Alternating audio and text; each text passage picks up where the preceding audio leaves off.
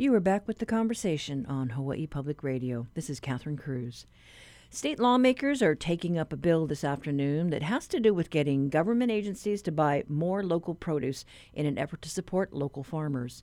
Representative Scott Matayoshi, who represents parts of Windward Oahu, introduced House Bill 817. He explains why he thinks it's necessary. What the pandemic has shown us is that Hawaii is really too dependent on tourism and, and, and the military too to bring in outside money in. I've been looking for another way to diversify the economy, and agriculture is the logical thing that I thought of uh, for Hawaii to do. The advantage of agriculture being in Hawaii is that we have certain advantages, competitive advantages over the rest of the world. So we've got year-long growing seasons, we've got the you know proper climate, we've got our geographic isolation actually works to our advantage for uh, research crops and, and seed crops because of less cross pollination and some other things. So I really think that agriculture export agriculture can be a huge boost to diversifying Hawaii's economy. But it shouldn't just be ex- export agriculture. We, we also need that food security that growing our own or a lot of our own food provides. And you know, people have been saying it for years. You know, we need to diversify our economy. We need food security through agriculture, but we're really not putting our money where our mouth is.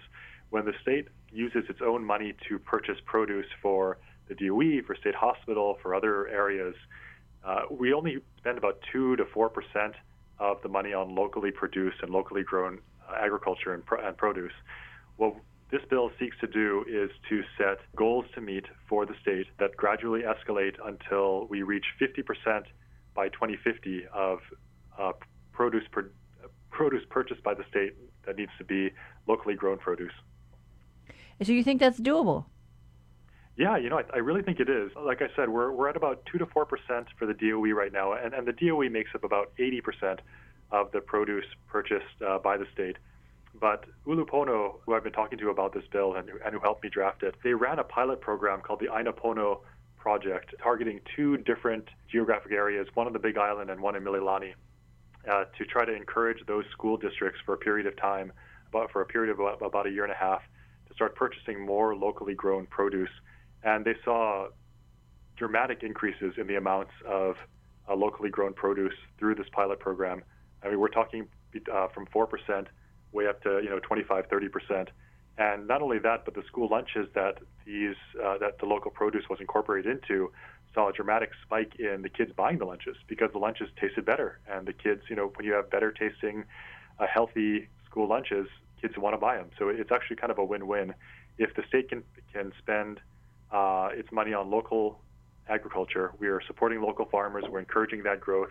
We're encouraging the volume that it needs that they need to grow in order to bring the prices into um, competitive line with mainland prices. And we're also uh, giving kids what they want. We're giving kids the kind of nutritious, delicious lunches that they that they that they will buy. Is there a financial piece of this? You know, because if local produce is more expensive, will the state money not go as far? Uh, yeah, the, the point of this bill is to try to bring our local agriculture into line through increases in volume. So I do think that it is going to cost us a little bit more, but it will. I'm, I'm hoping that by the state investing in local agriculture, it's going to give our local farmers a reason to grow more uh, food, knowing that it's going to be purchased, and that increase in volume should bring the price down somewhat. Now, I, am not saying that you know we can grow everything here as cheaply as we do on the mainland. That's just not going to happen. But by investing and keeping the money in Hawaii, we're also going to see a benefit to our economy as well. So I think although it will cost the state uh, a little bit more money, kind of in the long run, I think the investing in our economy and, and really trying to bring up another leg in the stool of our economy is going to help not only keeping the money in Hawaii, but also in creating another and, supporting another industry. So if tourism ever has another hiccup like during the pandemic, we're not going to just fall flat on our faces. Okay, so you're talking about something that could help small farmers, ranchers. Yes, and, and large farmers too. This isn't necessarily a district bill. This is more of a statewide bill. I'm not sure it's really focused on uh, necessarily helping farmers in my district. I'm more thinking about helping farmers statewide and helping our statewide agricultural industry. But that being said, my, my church is actually, judging by the, the pastor's sermons, we are going in a direction of using a lot of church land for agriculture and for food production in the coming years as well. So, and, and that is located in my district in Kaneohe. I think it's not only food security in case the shipping lines go down or in case there's a dock worker strike. I think it really is trying to bring up another industry to support what is a fairly fragile tourism industry, very profitable but very fragile tourism industry. Like I said, in my mind, the two big things that bring in money are tourism and defense. They bring in outside money into Hawaii. We need another industry in Hawaii that brings outside money in. And I think agriculture, if done right and if focused on our competitive advantages that Hawaii has, I think agriculture can be another export industry for us. And what do you see the biggest hurdles ahead for your bill? I think you hit the nail on the head. I think it's financial. I don't think that the purchase of local produce ended up actually costing the DOE a significant amount more money, but there is going to be some expenditure of funds that are going to be needed to make up the difference, especially in the short term, to buy more local produce. But that's why the bill starts off at only 10% by 2025 and then gradually escalates 8% a year until it reaches 50% by 2050. So the advantage is that we can gradually scale this up to 2050 to 50%. And hopefully by that time, the farmers will be able to increase their volume to be a lot more price competitive with mainland produce. And I know the, the governor has, you know, some great goals uh, for us, and he wanted to, you know, increase our ag production by, you know, 50% and and all of that. But nobody really knows, you know, what we're growing here. We don't really have good statistics. Yeah, that, that, unfortunately, that's true. Also, uh, it's, it's, great to have a goal of increasing agriculture. I, I very much support the governor's goal, but like I said, we need to put our money where our mouth is. We can't just have the goal. The, the state needs to also lead the way in our spending habits to encourage agricultural growth. We can't just, you know, give a goal and, and hope the agricultural community meets it we need to support them in that goal too, and that's what this bill seeks to do. That was Representative Scott Matayoshi talking about a bill he proposed to require state agencies purchase more local produce from Hawaii farmers. The bill, HB 817, is set for a virtual hearing at 2 this afternoon.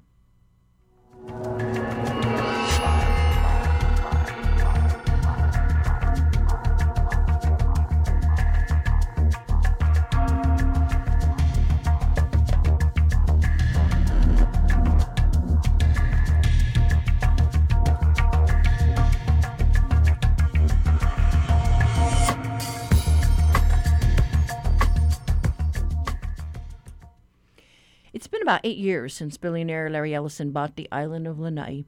Since then, he's worked to transform it, renovating the hotels, but also rethinking its future in agriculture and going beyond the pineapple days of billionaire David Murdock and Dole Foods. Enter Sensei Ag and the CEO that Larry Ellison and David Agus recruited to run the operation during the pandemic. Sonia Lo was working as CEO of Crop One Holdings, Inc., a vertical farming company that owns Fresh Box Farms in Millis, Massachusetts, and a joint venture with Emirates Flight Catering in Dubai. We caught up with her to better understand what's possible for agriculture on Lanai. So, Sensei Ag is about changing the way we feed people using the benefits of indoor growing. And the thing I think that is so visionary about what David and Larry have really decided upon, you know, when I started in May, the first thing I did was sort of lay out a smorgasbord of the things that are possible in indoor ag and also the things that I think are challenges today that would move the needle for the whole industry. And Larry basically said, "Oh, I, I like this thing. I like this thing. We definitely should do this, and we should do this."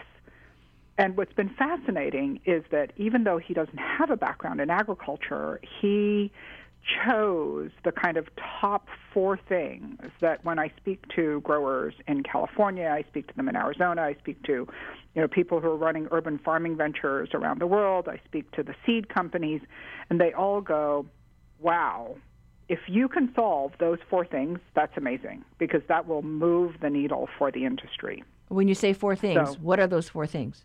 So, one is that um, we want to be form factor agnostic. So, at the moment on the Lanai, we have uh, some high dome uh, polyethylene greenhouses, which are quite large footprint. Each of them is about 20,000 square feet and they're beautiful and they produce a lot of food, but they aren't really meant for a high wind environment, right, which Lanai definitely has.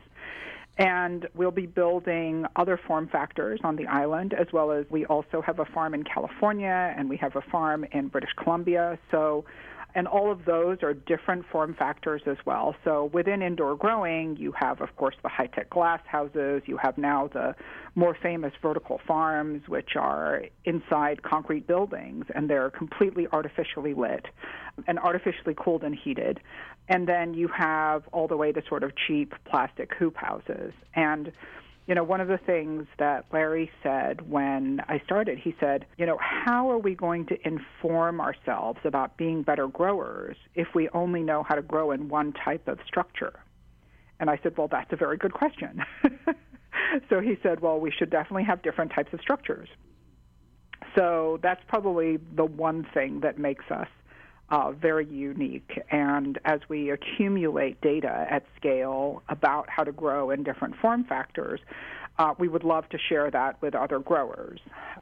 I think that's probably the second thing that makes us unique is the fact that we readily want to share data and uh, we want to enable other growers to become better growers. Because of David's research in medicine and human wellness, you know, we want to take the learnings that he has uh, about food and nutrition and apply those to the development of the plants that we are growing in our greenhouses or in our vertical farms so that we're really trying to improve the nutritional value of the foods that we grow. And then lastly, you know, we're not really looking to sell technology components we look to enable farmers and farming partners, which really means that you know we're kind of setting up a franchise type of relationship. So that's not so unique. I think there are definitely other players out there that are doing that sort of franchise relationship. But, you know, the other things, three things that we're doing are pretty unusual. So this is like cutting edge ag. I mean, it's high tech farming. Yes. Farming for the future. Well, farming for the here and now, certainly. Uh, we, we we are producing food, and you know my basic premise of anything in ag tech is that unless you're a good farmer first, you're certainly never going to sell anything to another farmer. And so, where do you see this going? I see it going in a number of directions. One is the very large farms, which are sort of nation state infrastructure types of farms, where they are established for food security. I see a gathering, um, in fact, a blanketing, I hope, of small farms where we have iterated the form factor over and over again so that we lower costs to the point where really they are accessible to, you know, a neighborhood. And that is then able to create food security in food deserts. And then I see that both the geographic proximity to the point of consumption as well as the seeds that we're developing in partnership with seed companies for these indoor grown formats really provides better nutrition overall. Well, I have a philosophy if it's not that good, don't eat it. yeah. and, yeah. And I happened to buy some locally grown celery, and it was just delicious. Yeah. Would you rather eat a tomato that has been plucked from a greenhouse that's in your neighborhood, walking distance? Or would you rather eat a tomato that's traveled for two weeks and been gassed in the truck? Mm-hmm. Yeah. Uh, uh it's an easy. That's an easy question. yeah, but the reality is that the tomatoes we get most of the time in the supermarkets, they're not red because they've been sun ripened. They're red because they've been gassed, and they were picked green. Right, and they don't taste very good. And they taste awful. oh my gosh. it's true. You want to eat things that are fresh, that are proximate, that have been grown within a 24 hours of your sitting on your table, you know. You don't want to be eating stuff that's two weeks old. It's definitely sort of the marvels of modern technology that are allowing us to eat apples that have been stored for a year after harvest. Well, I shared that I was at the market and I had to go buy greens and I looked at the romaine lettuce that you know we normally buy and then I I happened to see a sensei romaine lettuce and I chose that and it was very delicious. I'm so glad that uh, it was delicious and I'm so glad that we were able to be in your local market. It's one of these things that I always find incredibly gratifying. Well, during this pandemic, there has been this support local, support our local farmers, buy our local produce uh, because they needed an outlet um, for their for their greens. And we're in this transition. You know, we, we here in Hawaii we don't have sugar. Uh, we have corn seed. We don't do a pineapple like we used to. Yeah. So we don't have big ag, and and we've got lots of small farmers trying to make a go of it. But it is very hard to farm here in Hawaii. Yeah, it is. It is. I mean, on one hand, you have beautiful weather, uh, mostly year round and you know you used to have fantastic soil, uh, and I think that soil is now bouncing back. But for long for a long time, it was farmed very intensively. And, you know, I think that the indoor growing is going to be increasingly important in Hawaii because of the ability to guarantee 365 days a year of production and the ability to allow that soil to rest up and to be rehabilitated so that soil based crops can also be grown again. And you mentioned that the structures that you have there on Lanai are great for high wind. So they're very tall. They're these beautiful domed greenhouses. And Lanai can sometimes have winds up to 85 miles an hour. So the structures are porous, but if we get sort of storm level winds, the initial design, which was really intended more for a desert environment, needed repair. So now they've been repaired, they work well, but you know, Lanai, I think, in retrospect, might have had a different form factor that would have suited better. And so, what do you think there'll be a plan B? I think there's definitely additions to the farm. We're working through, we have a climate model that allows us to assess how many micromoles of direct light every plant will get in one of our facilities. And then from there, we derive our choice of uh, indoor growing facility.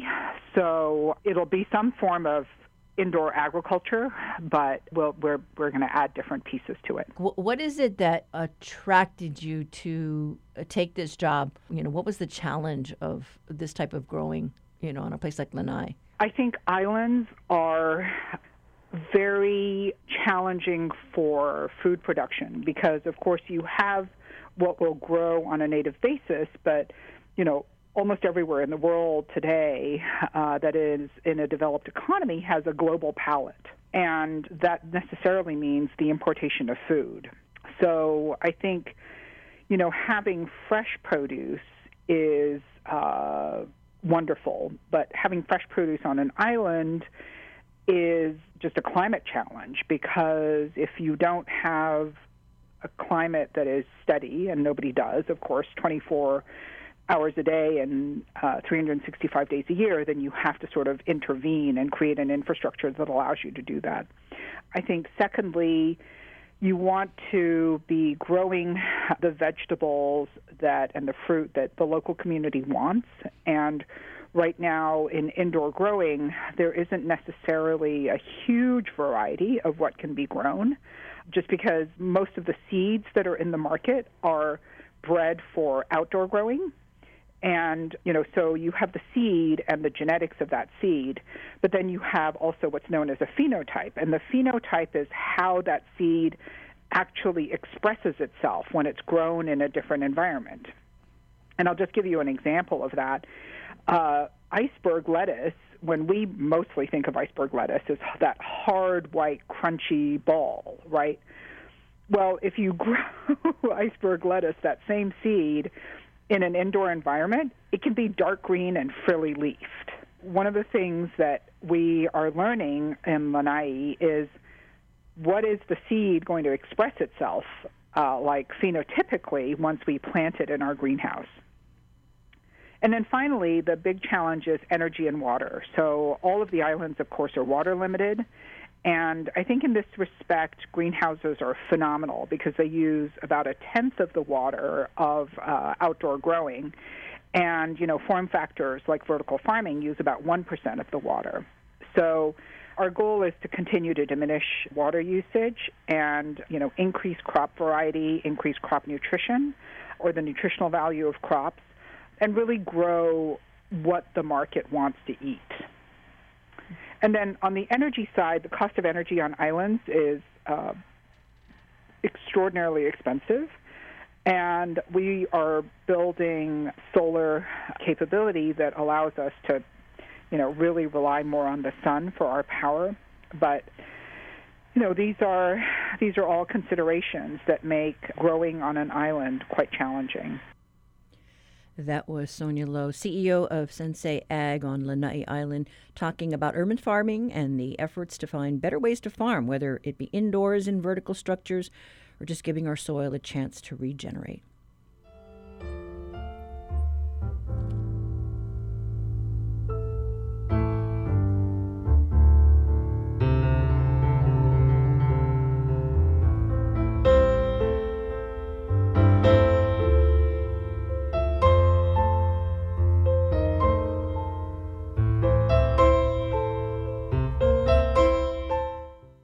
The news and music you hear on HPR are supported in part by nearly 200 local organizations that make us a part of their communication strategy.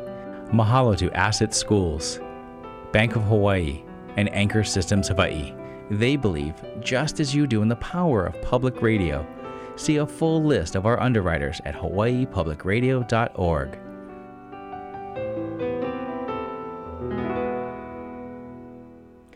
Honolulu Civil Beat's Reality Check has a story about an effort by Zippy's Restaurants to encourage its workers to get vaccinated against COVID 19. Uh, reporter uh, uh, Brittany Lyte joins us this morning. Good morning. Good morning, Catherine. So, Zippy's, huh? Yeah, Zippy's is considering doing what quite a few large national retailers have already started doing which is providing an incentive to employees who choose to get the COVID 19 vaccines. Uh, General Dollar has done this, Trader Joe's, Aldi, quite a few large retailers that we all know by name. And now Zippy's, one of our hometown businesses, is considering um, offering a perk to employees who, who decide to get their shot. Yeah, I, I remember also reading uh, that some of our uh, uh poultry producers uh, have started to offer those incentives to get their workers, uh, you know, protected against the coronavirus. That's right. And so Zippy's is still assessing whether there might be any legal issues surrounding this idea of promoting vaccine uptake. But the plan that they have is to offer these digital tokens that employees will get if they do get vaccinated, and they'll be able to redeem them for different things in sort of like a virtual marketplace. And they want the tokens for uh, folks who do get the vaccine to be equivalent to about four hours worth of bonus pay. Well, that's an interesting concept. Is that being like modeled after someplace else? Do you know? You know, Zippy's already has a platform that their employees use that has virtual tokens, and, and so they're just kind of adding some of this uh, the, the, vaccine um, uptake promotion to that. Uh, the company also wants to provide some incentives by offering these digital tokens to employees who download the Aloha Safe Alert app, which, uh, of course, is the app that the state has helped to to create that kind of uh, helps with contact tracing in a way. If, if, if, folks have it turned on, you can kind of tell if you've been near somebody who has tested positive for the virus. And I know that there are some, uh, I think, government entities that are allowing their workers to, you know, get time off to go get vaccinated. That's right. Employers are looking at this from, from different ways. I think some companies are, are offering free Uber rides to, to workers who want to get vaccinated right now, you know, Hawaii officials say that employers and the state government cannot mandate vaccinations while they're still only approved for emergency use. So employers are kind of getting creative and um, I know Zippy's is saying that they, they don't want to force folks to get vaccinated, but they really want them to make an informed decision. Zippy's has brought in some doctors from Kaiser to talk to employees, have candid conversations where they can ask questions, just so so when these employees do make a decision when they are eligible for the vaccine, they're making a good decision with all the right information. And and how does this work? Because I mean, uh, I would think restaurant workers they aren't in the category right that's being vaccinated now, are they? Correct. So most employees at a place like Zippy's aren't yet eligible. They'll be eligible when one C um, is able to get vaccinated. So so the companies again is thinking ahead. They're kind of trying to figure out if there are any legal issues with doing a program like this. You know, they want to be smart, they want to be careful.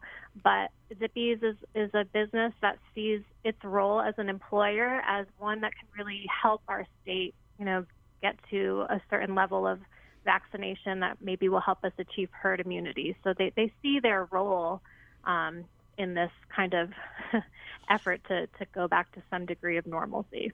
And do they have any idea how many of their employees would be willing to get vaccinated? I don't know. I don't know if they did a survey. I know that some businesses did survey their employees and um, perhaps decided that an incentive program was not necessary because they had such a large percentage of their employees willing to get vaccinated. So, uh, quite a few employers are taking that route of, of doing a survey, kind of sensing what their workers think about the vaccine before they even consider doing an incentive program like this. And uh, Zippy's uh, stepping up to the plate like this. I mean, are there other companies, local companies that we know of, who are willing to talk about it? There are some other small businesses that I'm aware of that do have these frontline workers that are offering incentive programs, and some are hesitant to talk about it because it has become uh, a contentious issue among some workforces. Uh, you know, there are lots of different opinions on the vaccine, and and some em- employers, you know, just don't really want to promote the fact that they're um, encouraging their workers to do this because uh, it has created some tension among some some employee bases. All right. Well, uh, uh appreciate your time today. Thanks so much, Brittany. Take care. That was reporter Brittany Lyte with today's reality check. Read her story online at civilbeat.org.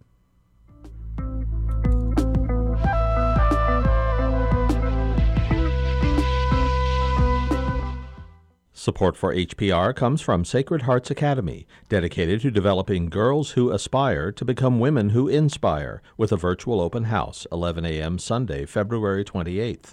Registration at sacredhearts.org.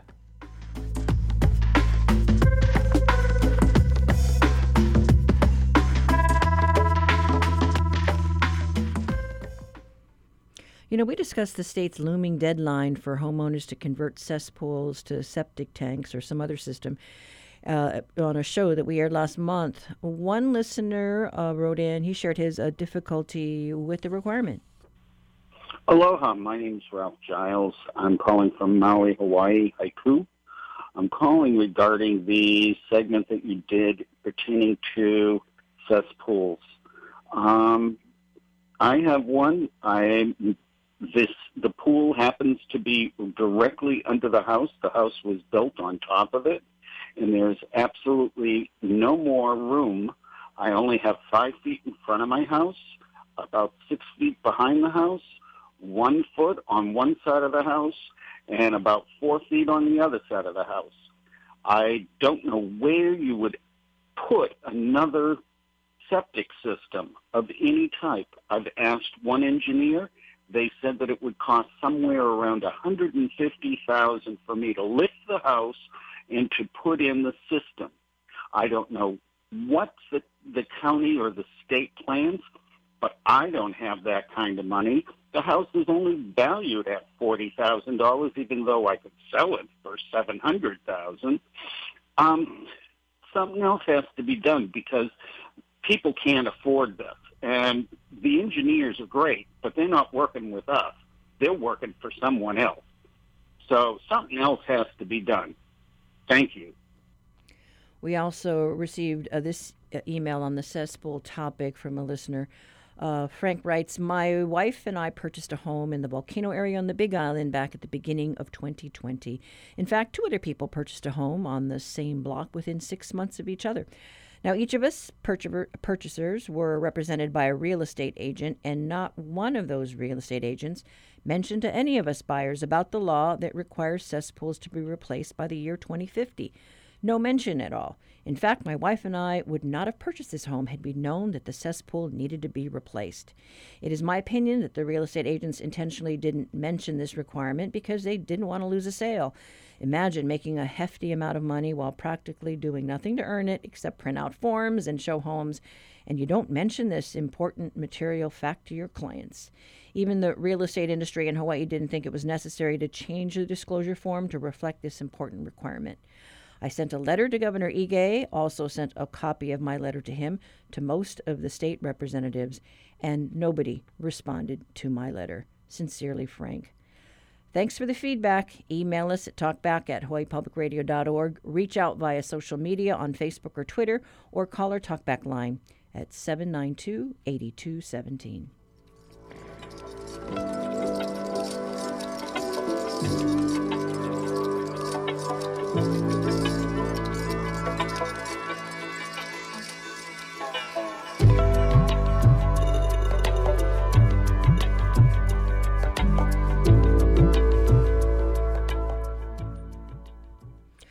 Contracts for all government unions are up this summer.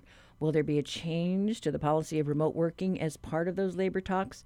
Well, we reached out to the head of the largest public sector union. Randy Perreira is in charge of HGEA, the Hawaii Government Employees Association. Here's what he had to say.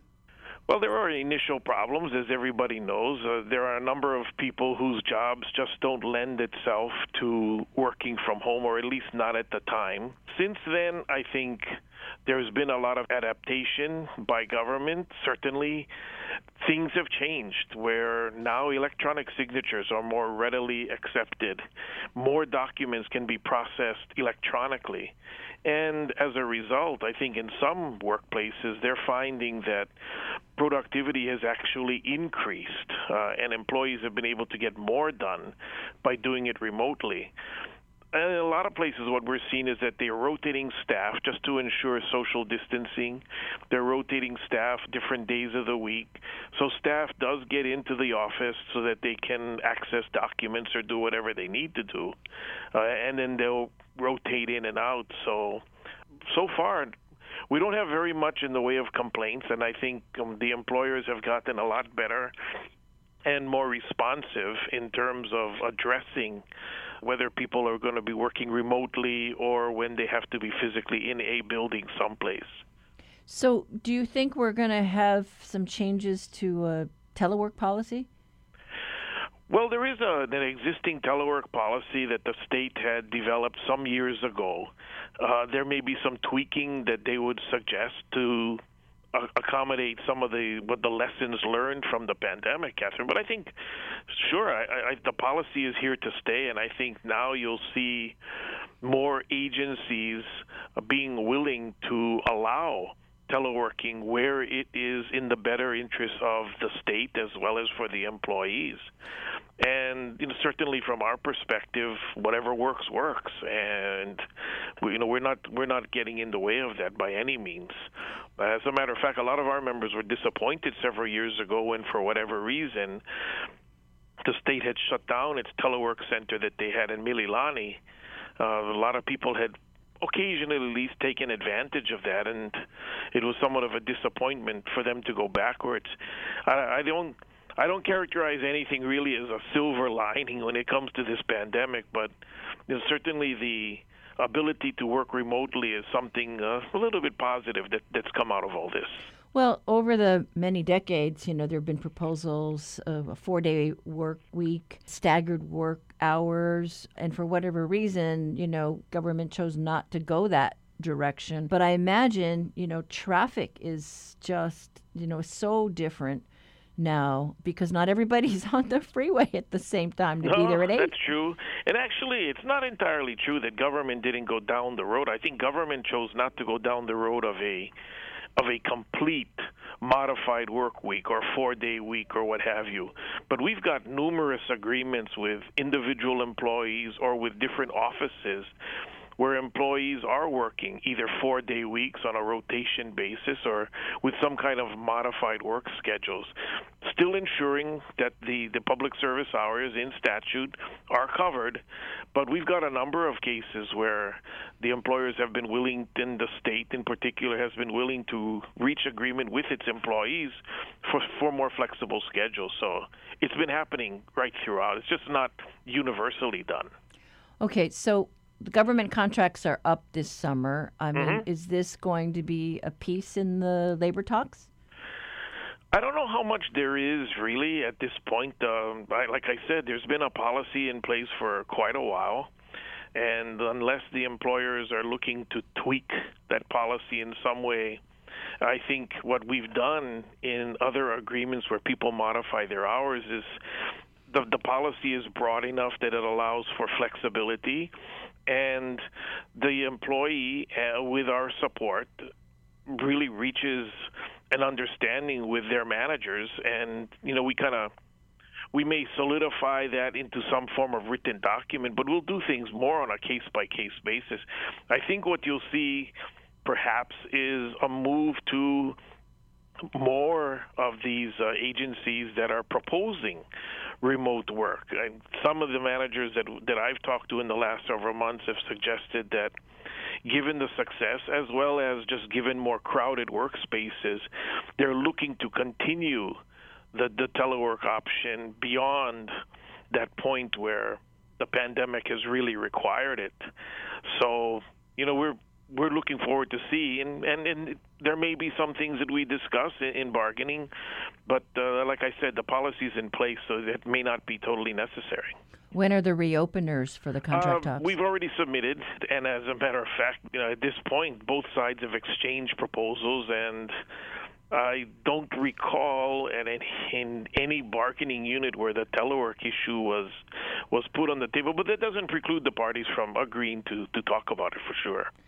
Well, I know there are departments where they can't work remotely, Mm-hmm. you know, because it's it's sensitive stuff, whether it's the tax office or the employees retirement system or the health department. But as far as the employees who are working at home, I mean, do they have enough laptops or computers? I mean, how is that all working out with with the you know government providing some of the equipment that they might need or paying for their uh, internet? Well, we haven't seen government paying for, for people's internet. Uh, certainly, broadband capability is, is a necessity for individuals to do to do work re- uh, remotely from home in many instances.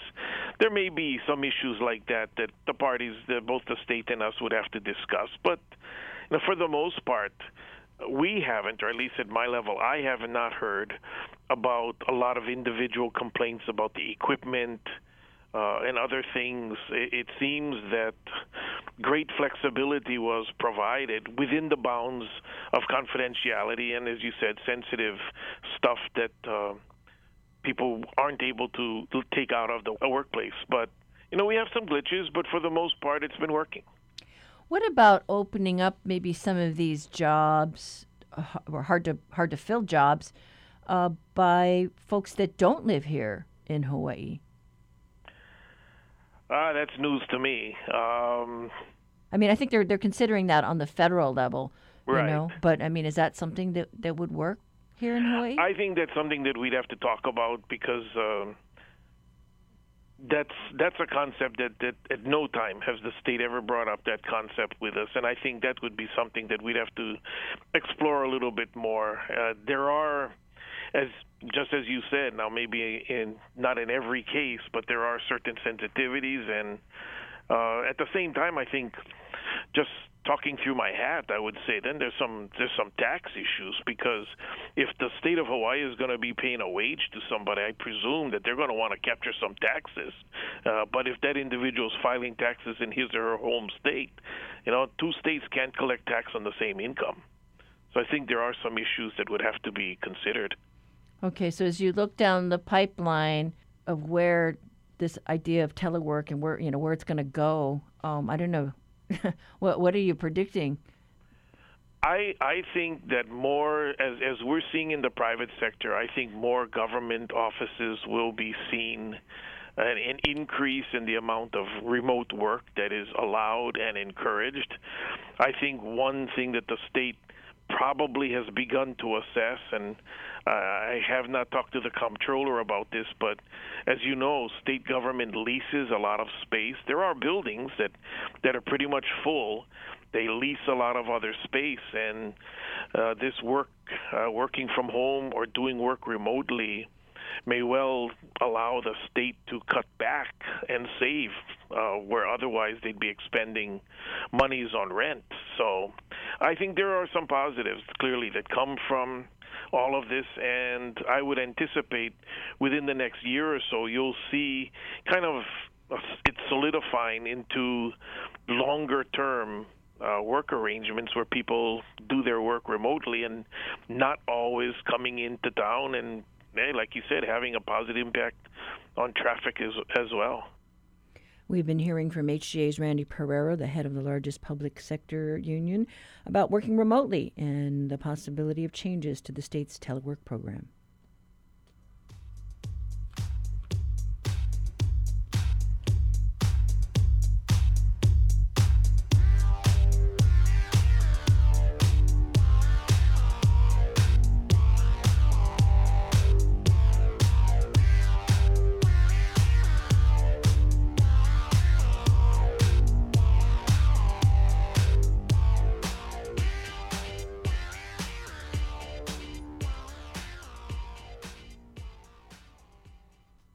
The ongoing pandemic has illustrated the need to pivot to remote health care.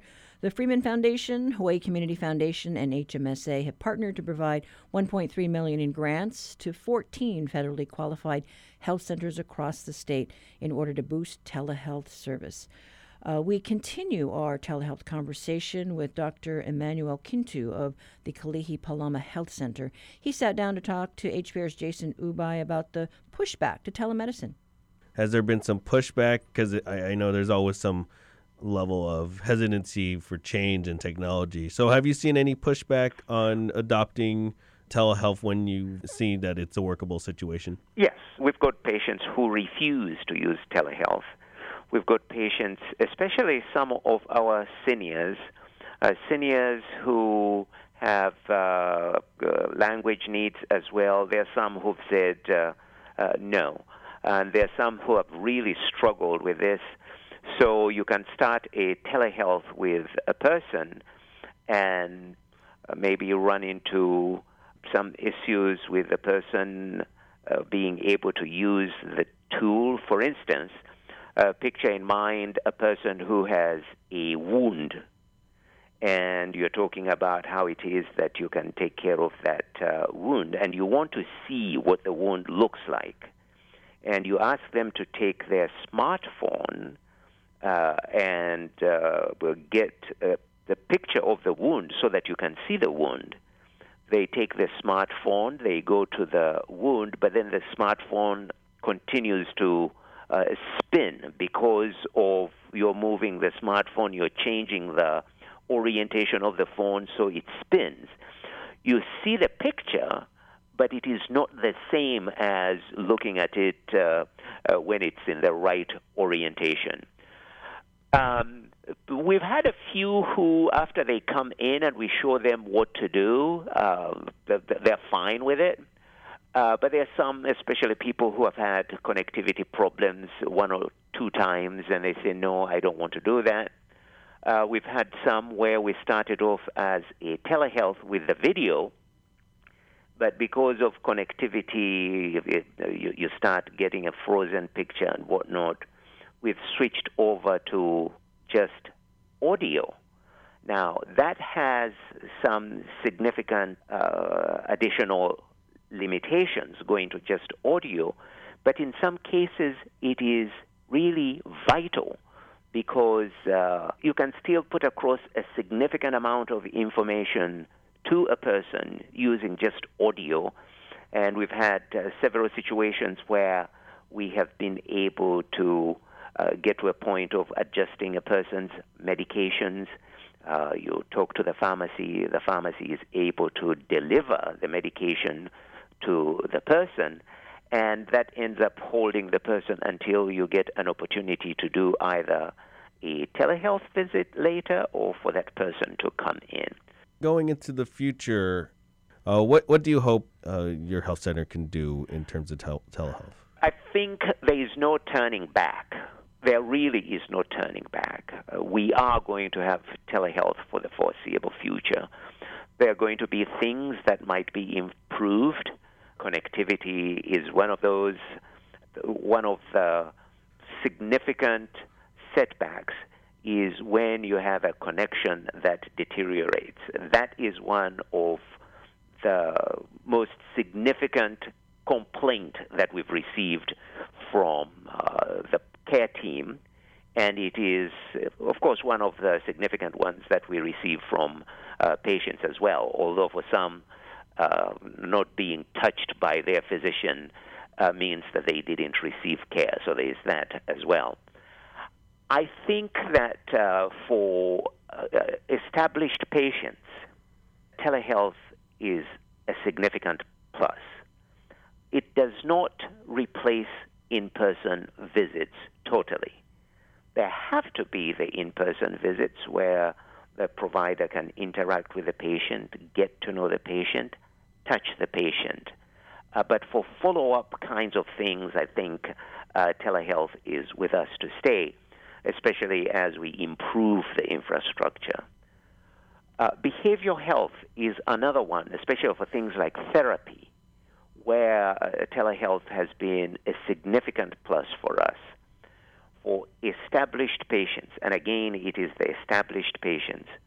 New patients, it hasn't worked that well for us. And uh, the providers have, uh, behavioral health providers have indicated that uh, that leaves a lot to be desired if we run into a situation where the person has their caseworker with them, then uh, telehealth is okay for a new uh, patient because the caseworker can fill in uh, some gaps that uh, the provider who is at a distance just looking at a picture might not get. Um, but we're saying that uh, the preferred for behavioral health is to use telehealth for established patients. Uh, it has been more effective there uh, than for new patients, and this is essentially for the therapy. An issue here, especially here in Hawaii, has been that in some cases the patients do not have an appropriate environment within which to do telehealth. There might be uh, in a household that is rather dense, so they don't have the privacy to do the telehealth. We've had some, especially uh, junior junior folk, uh, teenagers, having to leave the, the, the house and do their telehealth with their provider outside.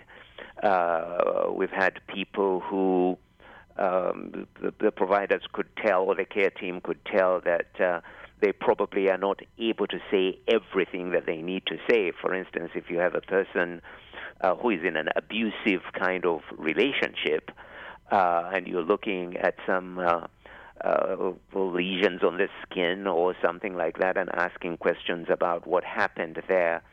Uh, some answers have not been forthright. So there are some limitations, but it's we don't see it going away.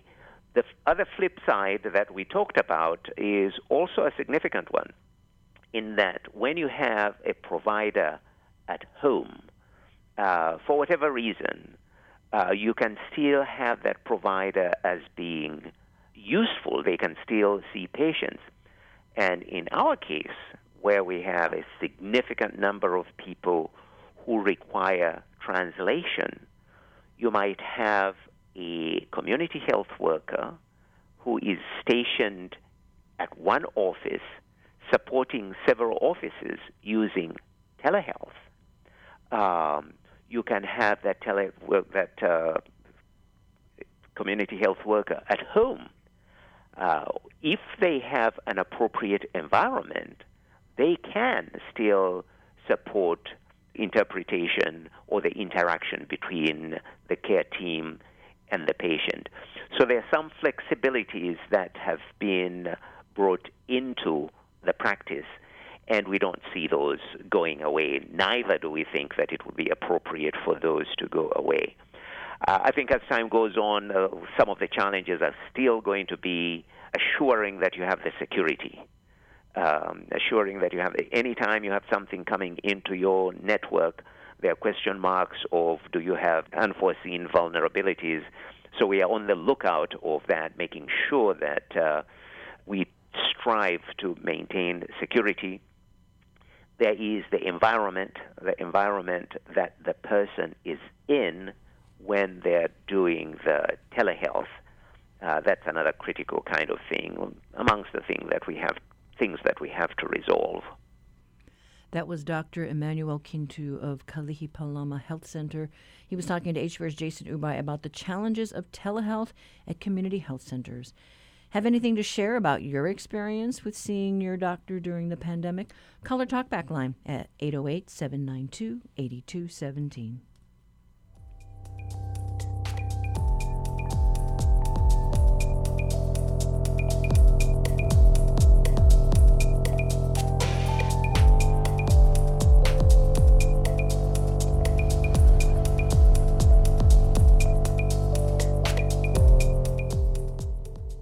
Support for HPR comes from the Honolulu Museum of Art's exhibition O Kalani, featuring works by contemporary Native Hawaiian artists Sean K. L. Browne and Imaikalani Kalahele, extended through April 11th. HonoluluMuseum.org. Join HPR Saturday, March 6th for a virtual concert with Shawn Pimental and friends. It's an evening of traditional and contemporary Hawaiian music from one of the state's most accomplished music producers. Enjoy the magic of the Atherton studio in your own living room. Reserve your spot at hprtickets.org. Sponsored by Bonnie Rice and the Rice Partnership, Wealth Management. Where the mountains meet the sea is where I'll be. Well, we have to go now, but up tomorrow we hear from a Big Island doctor whose patient was one of the first to receive a prescription under the medically assisted end of life program, but he was unable to use it before he died. We would like to hear from you. Do you have a story to share about a loved one, maybe lost to COVID 19? You can call our talkback line, 808 792 8217. Email us at talkback at hawaiipublicradio.org. I'm Catherine Cruz. Join us tomorrow for more of the conversation.